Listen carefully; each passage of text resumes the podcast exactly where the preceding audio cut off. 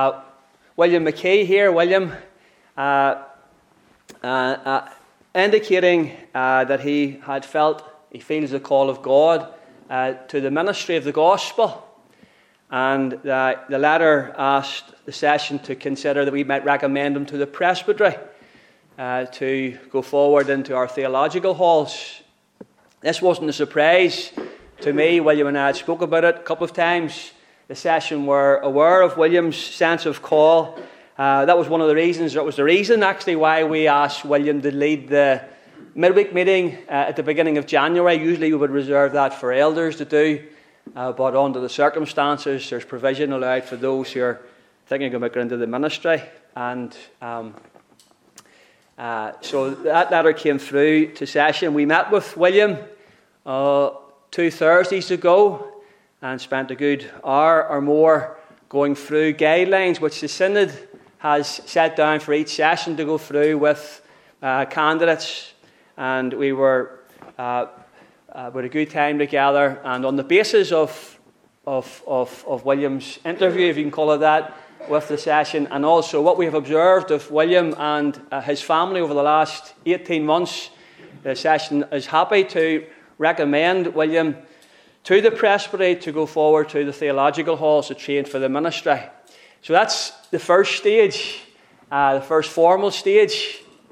Um, uh, the presbytery will, uh, will come up on the agenda on Wednesday evening at our presbytery meeting, and then no doubt the presbytery who have a, a student oversight committee will want to talk to William uh, personally and go through uh, other uh, guidelines which the Synod have set down uh, for, for candidates for the ministry.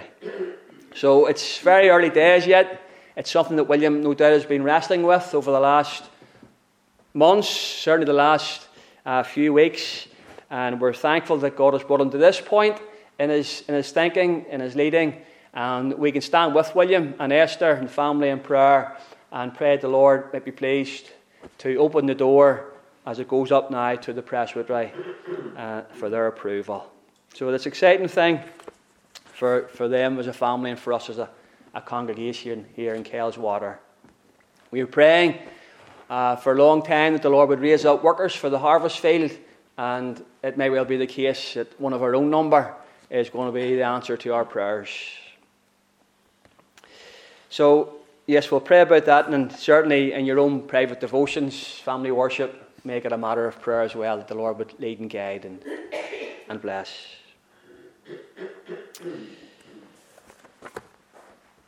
Beloved, grace be unto you and peace from God the Father and from the Lord Jesus Christ. The word of the Lord from the Song of Solomon and verse, chapter 7 and verse 10 reads I am my beloved's, and his desires towards me Come, my beloved, let us go forth into the field. Let us lodge in the villages. Let us go up early to the vineyards. Let us see if the vine flourish, whether the tender grape appear, and the pomegranates bud forth. There will I give thee my loves. Amen. Let us worship Almighty God. Let us call upon the Lord. We turn to the Acts of the Apostles in chapter 17.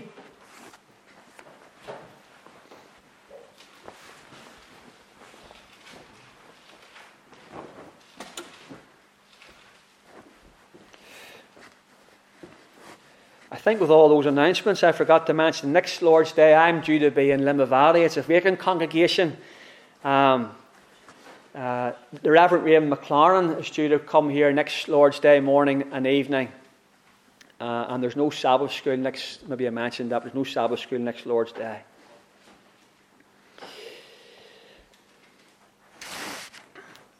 Acts chapter 17 and reading from verse 1.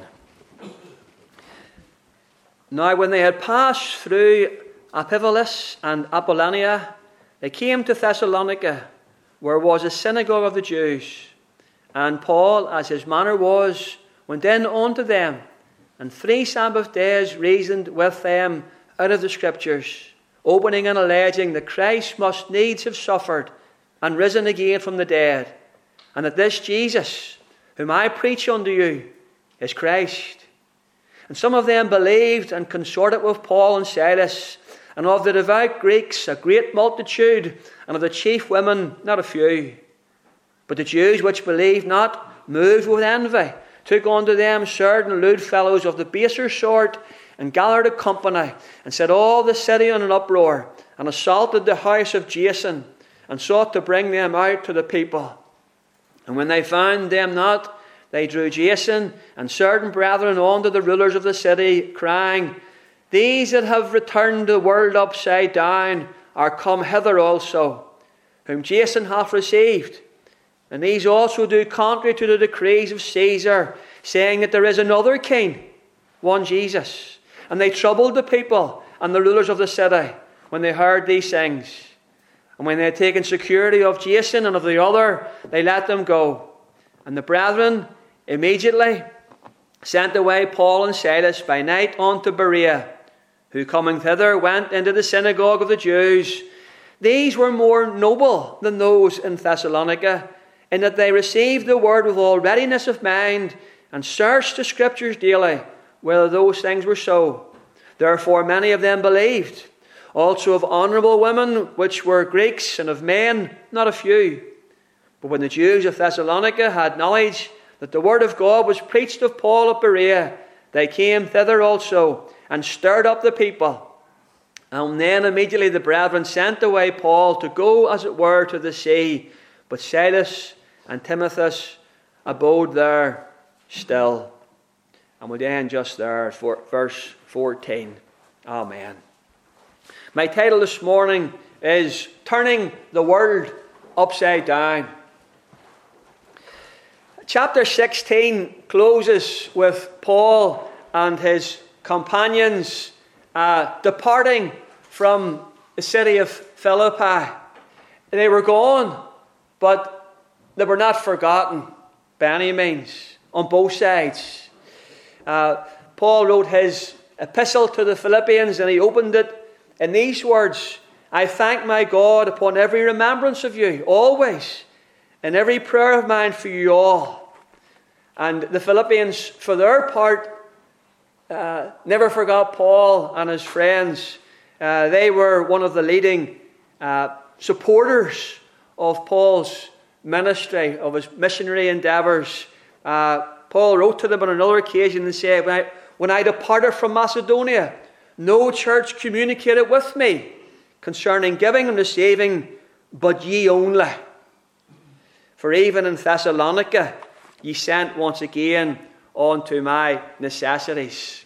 So they have sent him on with their blessing, and they haven't forgotten him nor he there. And it's that city now that we turn to, the city of Thessalonica, the next stopping off point in Paul's journey. Thessalonica was a hundred miles from the city of Philippi. It was the uh, most important city in, in that region. And we're told in verse 1 that to get to it, Paul passed through Amphipolis and Apollonia.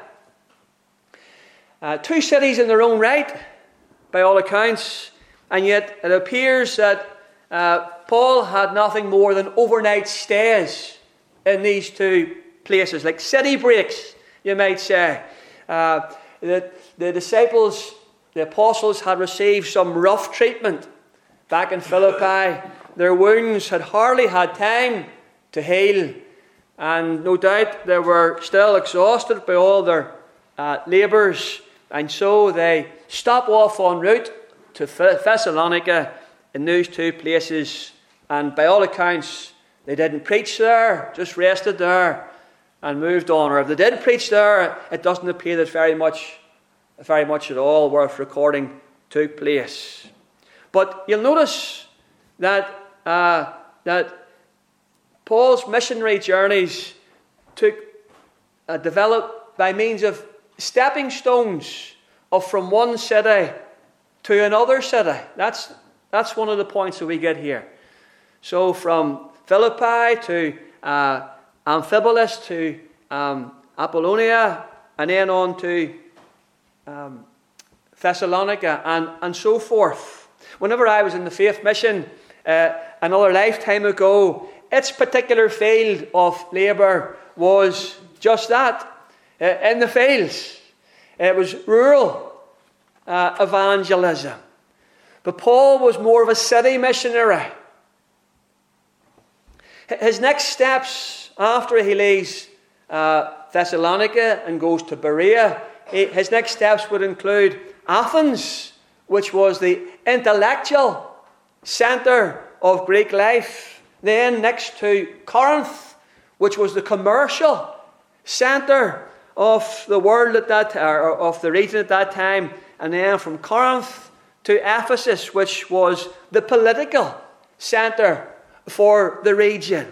And uh, the, the saying, all roads lead to Rome, was very much the case, or all cities were leading to Rome, which was really the centre of everything.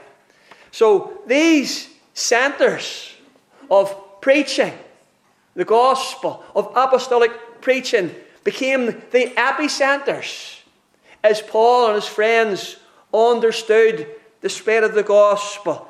They would go into the city, these centres of, of, of, of various sorts, and preach the gospel.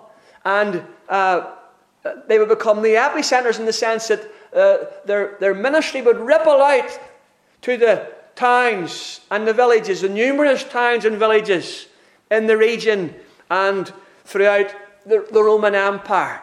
So, this was their ministry strategy to go into major city after major city. And, and in one sense, that was madness for Paul and his friends. Because whenever they went into any city, they invariably run themselves into uh, dangerous situations. Uh, they would have been safer probably out in the highways and the byways. But when they went into the cities, they run into all sorts of dangerous, challenging circumstances. So, in one sense, from a human sense of the thing, uh, from a personal perspective, it was madness to run yourselves into the city and into trouble. But there was method, of course, in their madness. They could do the most good in the cities, uh, the most populated, uh, the most influential, the most mobile were the cities. How it went in the city was pretty much how it went in the countryside. That was the effect that rippled out from cities. How it went in the city was how it went in the countryside. The Muslims seem to understand uh, that concept. It's why uh, they reckon that if they can capture London and Birmingham, which they're well on their way to doing, uh, they can more or less have Great Britain for themselves. That's the way of thinking. Get the major cities, uh, all the London and Birmingham and Manchester and, and all the others. They get these, take over these, and then Great Britain will be there for the taking for Allah. They understand that. In our capital city in Belfast, there are two RP churches. Just two. There was five a generation or so ago, but it's down to two. And of these two congregations, they have a combined membership of 40. 40 card carrying for Christ's crown and covenant out of a population of 345,000. A church planting initiative which our denomination undertook about three or four years ago in North Belfast. They have a church in South Belfast, they've one in East Belfast, and they attempted to plant one in North Belfast about three or four years ago. But by all accounts, it was like flogging a dead horse, and it had to wrap up after 18 months or thereabouts. But the vision was right. It was right to go to the city. Uh, just the way the vision is right that they've gone now down to the city of Limerick with Vincent MacDonald, a friend of ours here. And they're seeking to influence Ireland from the cities, these major population centres.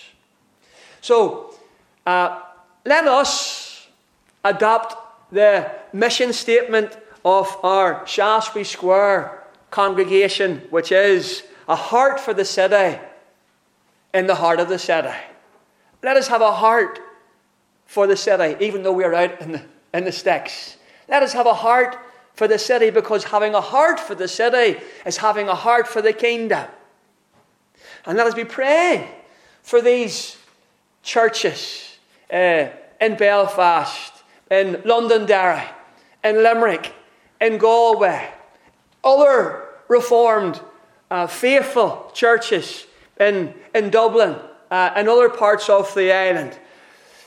Because the, the fact of the matter is that a lot of church planting which goes on today in an urban, an urban setting leaves a lot to be desired. There's a lot which is not good about church planting in, in cities today. So let us remember those which are faithful uh, around, and not just of our own denomination. Well, anyhow, Paul's strategy with his friends was to go into the cities. And it wasn't their only strategy. The strategy we've come across earlier was to go into the synagogues. And that's what you see here in verse 1b and verse 2. They came to Thessalonica, where was a synagogue of the Jews, and Paul, as his manner was, went in unto them. This was madness again. Madness. The stripes that he and Silas had received just a couple of nights earlier had not yet been healed. And they had a doctor amongst them, Luke the physician. And you can just imagine Luke saying to Paul and Silas, This is against the doctor's orders. Don't be going into the synagogue. But it was Christ's orders that that's the way they went about their business. The apostles were commissioned to uh, be witnesses in Jerusalem and Judea and Samaria and to the uttermost parts of the earth, to the Jew first. Christ's order was to the Jew first. And so they went against doctors' orders and the possibility of another lashing, and they followed Christ's orders.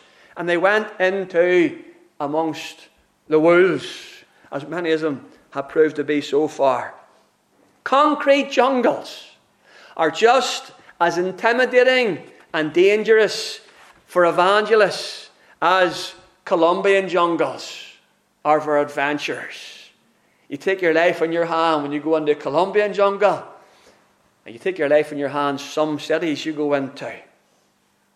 But the Holy Spirit had inserted steel rods up the back of Paul and Silas and his companions' faith. The courage of you see of these men. Uh, Paul said on another occasion, and we'll, we'll, come, we'll come to this in due course, no doubt, but on another occasion, Paul's disposition of faith was such that he said, None of these things move me. He knew he took his life in his hands every time he went into a city, a pagan city, and certainly as he began preaching amongst the Jews. But he wouldn't allow the fear of man to become a snare for him. He had been converted and called to the gospel ministry in the same instance. And the call to Christ and to the ministry came with the words, I will show him how great things he must suffer for my name's sake. So he went against doctor's orders and followed Christ's orders. None of these things move me. And so his campaign in Thessalonica became another occasion for Paul and Silas and the others to be awarded medals for their bravery. The same of our Lord Jesus Christ, and more so. And more so. Isaiah 50, verse 7 says that he set his face like a flint to go to Jerusalem. And it was it needed more courage on our Lord's part because he knew all things that should come upon him, Jerusalem. Paul didn't know how it was going to go. There was always a chance that he might get away.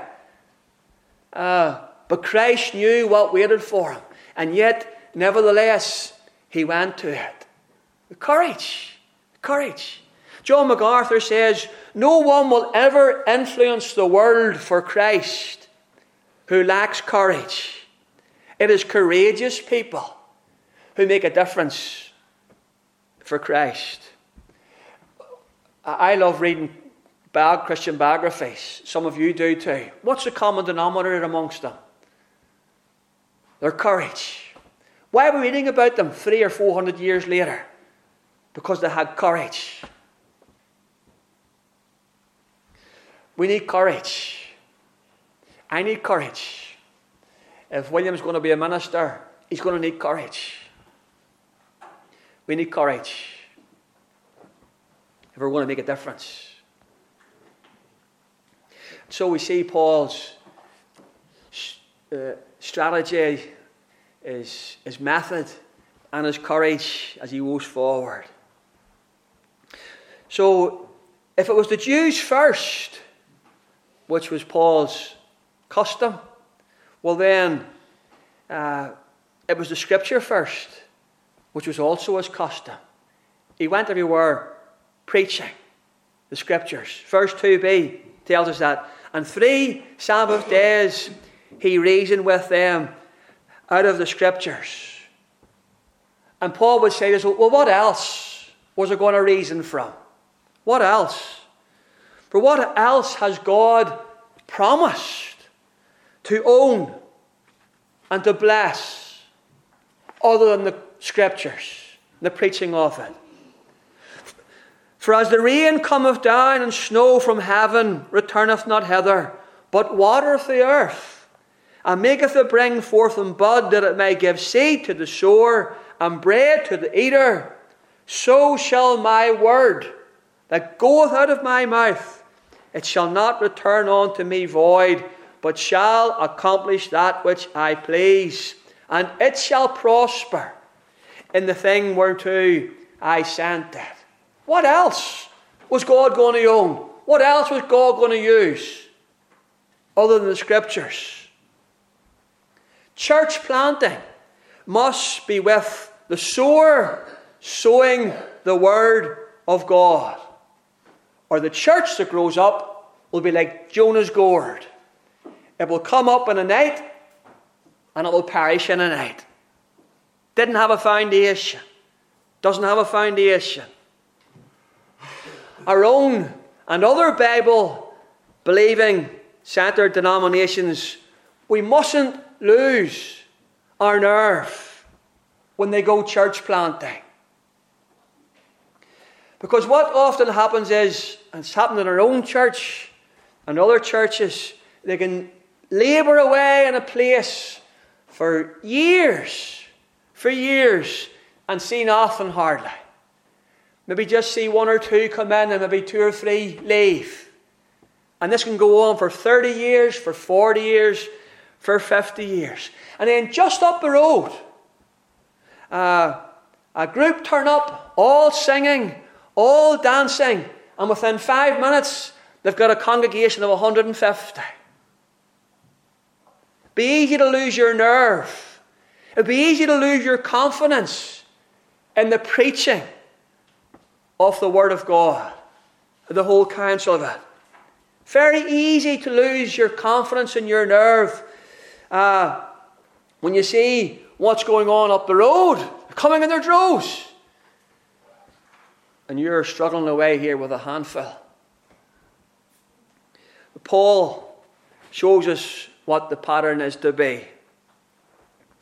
He has this uh, triage of preaching in verse 2b and 3, a triage of reasoning and opening and alleging out of the scriptures.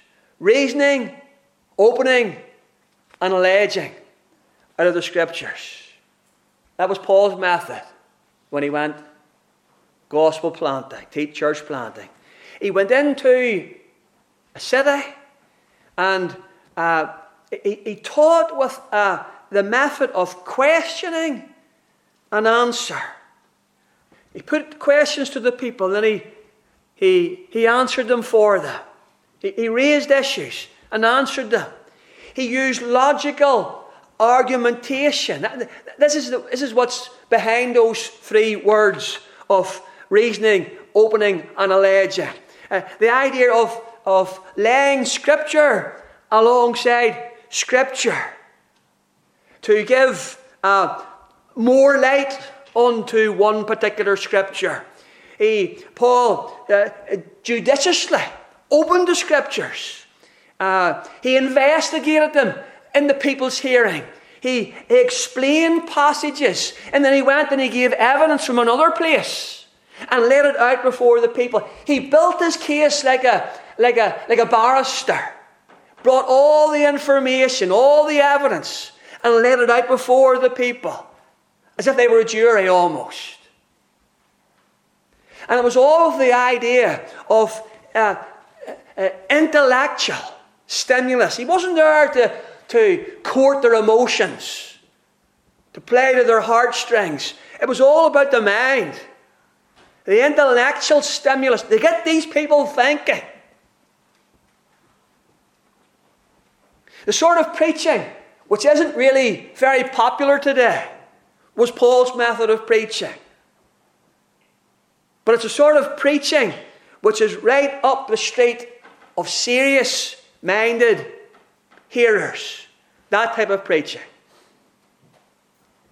And by the way, you're not automatically a serious minded hearer just because you attend uh, a reformed uh, expository church or ministry. Uh, hearing the scriptures must also go hand in hand with searching the scriptures. It's one thing to hear reformed opening and alleging and reasoning, but it's, it's searching the scriptures. And the Bereans are a good example for how to hear the scriptures. If Paul's a good example for how the scriptures are to be taught and preached and opened, well, the Bereans are a good example to the church how they're to be received. The Bereans hearing mirrored almost identically Paul's speaking. Uh, we're told that the Bereans searched the scriptures. And that word searched in the Greek has the same idea as Paul's teaching the scriptures. It has the idea of a careful examination, of sifting through the information, of making a careful, exact research. Uh, like, like going through the legal process and weighing it all up. So the Bereans' hearing matched Paul's preaching. So that's why I say you're not automatically uh, uh, uh, a serious minded hearer if you're not also a serious minded searcher. We're told that the congregation or the synagogue in, Thess- uh, in Berea was more noble than those in Thessalonica because they searched judiciously, carefully what Paul was saying. That's the type of churches we want to plant. Not just a church for a church's sake. So you can say, I've got a church going, and so many are going to it. But noble churches. What other type of church is there apart from a noble church? That's what you should be aiming to plant and even if the church has been planted for 260 years, we ought to be able to be noble churches.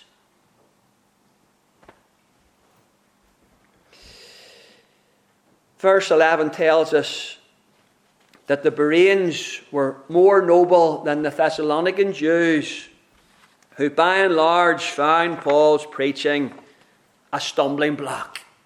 A stumbling block. Paul laid all the scriptures out before them, judiciously, carefully, scripture with scripture, laid it all out before them. He plundered the Hebrew prophecies and the promises and the types and the shadows of Christ and Him crucified. And He placed them alongside the historical facts of Jesus of Nazareth. This is what the Old Testament says. Now, this is what Jesus of Nazareth has done. This is what Jesus of Nazareth is. And it says in verse 4 that only some of them believed. A minority, it would appear. Some of them believed and consorted with Paul and Silas. Just a few. In our context today, preaching more than ever is foolishness. We know that. And preaching God manifest in the flesh, dying for our sins, buried, and rising again the third day for our justification. That's the height of foolishness. That's the height of foolishness. Preaching the day which preaches the necessity of the new birth, the necessity of repentance from dead works, that's a stumbling block. In churches, many churches, never mind on street corners.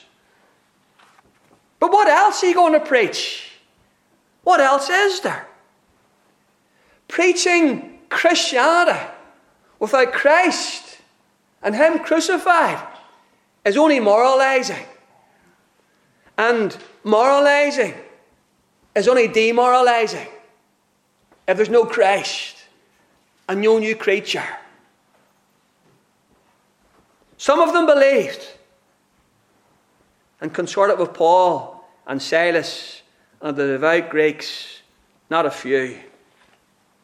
A great multitude of the chief women, not a few.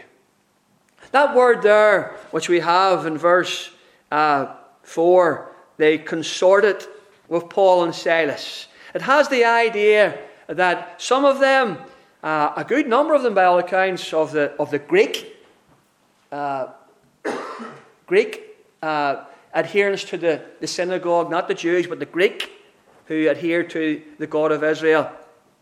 That word uh, consorted has the idea that they openly attached themselves to Paul and Silas. Uh, uh, the word consorted has the idea that they, that they publicly identified themselves from henceforth. Uh, they joined themselves with Paul and Silas from, from henceforth. That's the foundation of the church. What did they do? They identified and joined themselves to the apostolic doctrine. That was the foundation of the Thessalonian church. It's the foundation of the Protestant church. Same thing. Identifying with the apostolic gospel. Luther and Calvin turn up in history like Paul and Silas in Thessalonica. And they preach. They preach Christ. Uh, but it was a stumbling block to the synagogue of Satan and to its belief that the sacrifice of the Mass is a sacrifice indeed for salvation. Calvin, Luther, some of the others preached faith alone, Christ alone, grace alone. Some of them believed and consorted with them. A great multitude of the laity throughout Europe, and the chief men and women, not a few, but not many of the, not many of the, of the leaders at all. And what happened in um, Paul and Silas's day was the same thing that happened in Luther and Calvin's day. Organized persecution of these preachers.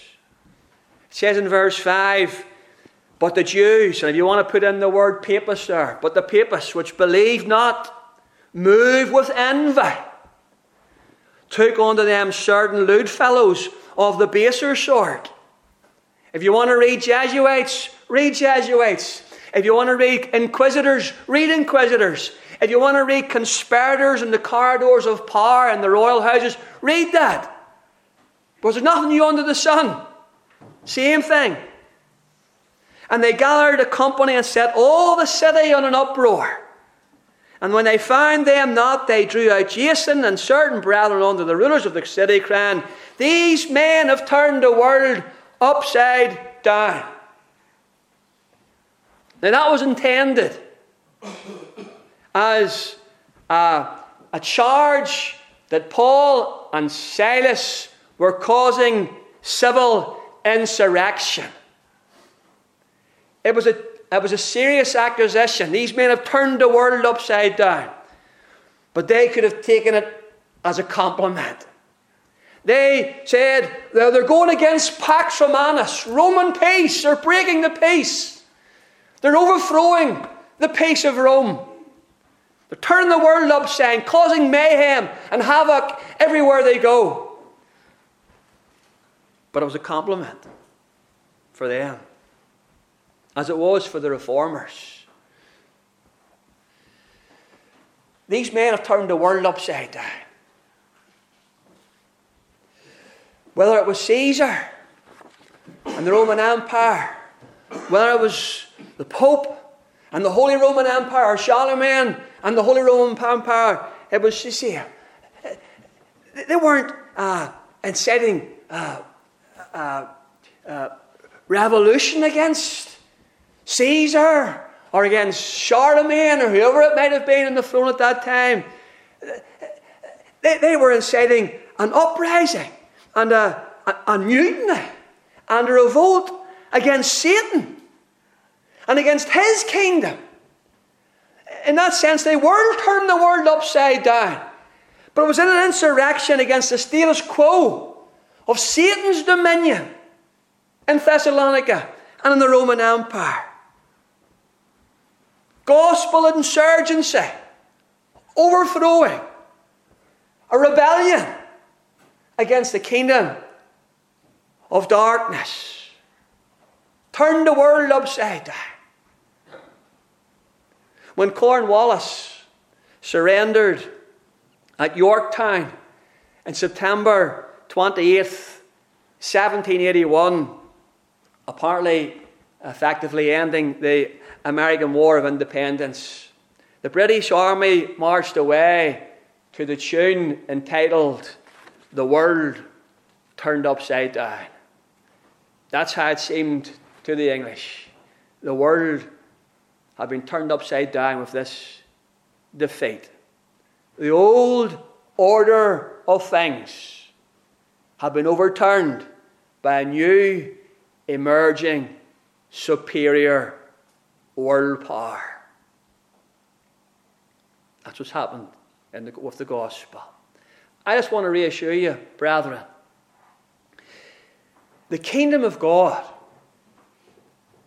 the kingdom of God, not some hodgepodge of antichrist, of global elites, of Davos attendees, of the climate lobby, of the World Health Organization, of the Tony Blair uh, Institute for Global Change, of the World Bank. But the kingdom of God, the kingdom of God is the only new world order at work today. We hear talk about oh, a new world order. That's the only new world order which Christ has brought in. His kingdom and preaching of his gospel is overthrowing the kingdom of Satan. Don't believe that lie that Satan's kingdom is, uh, is, is doing this.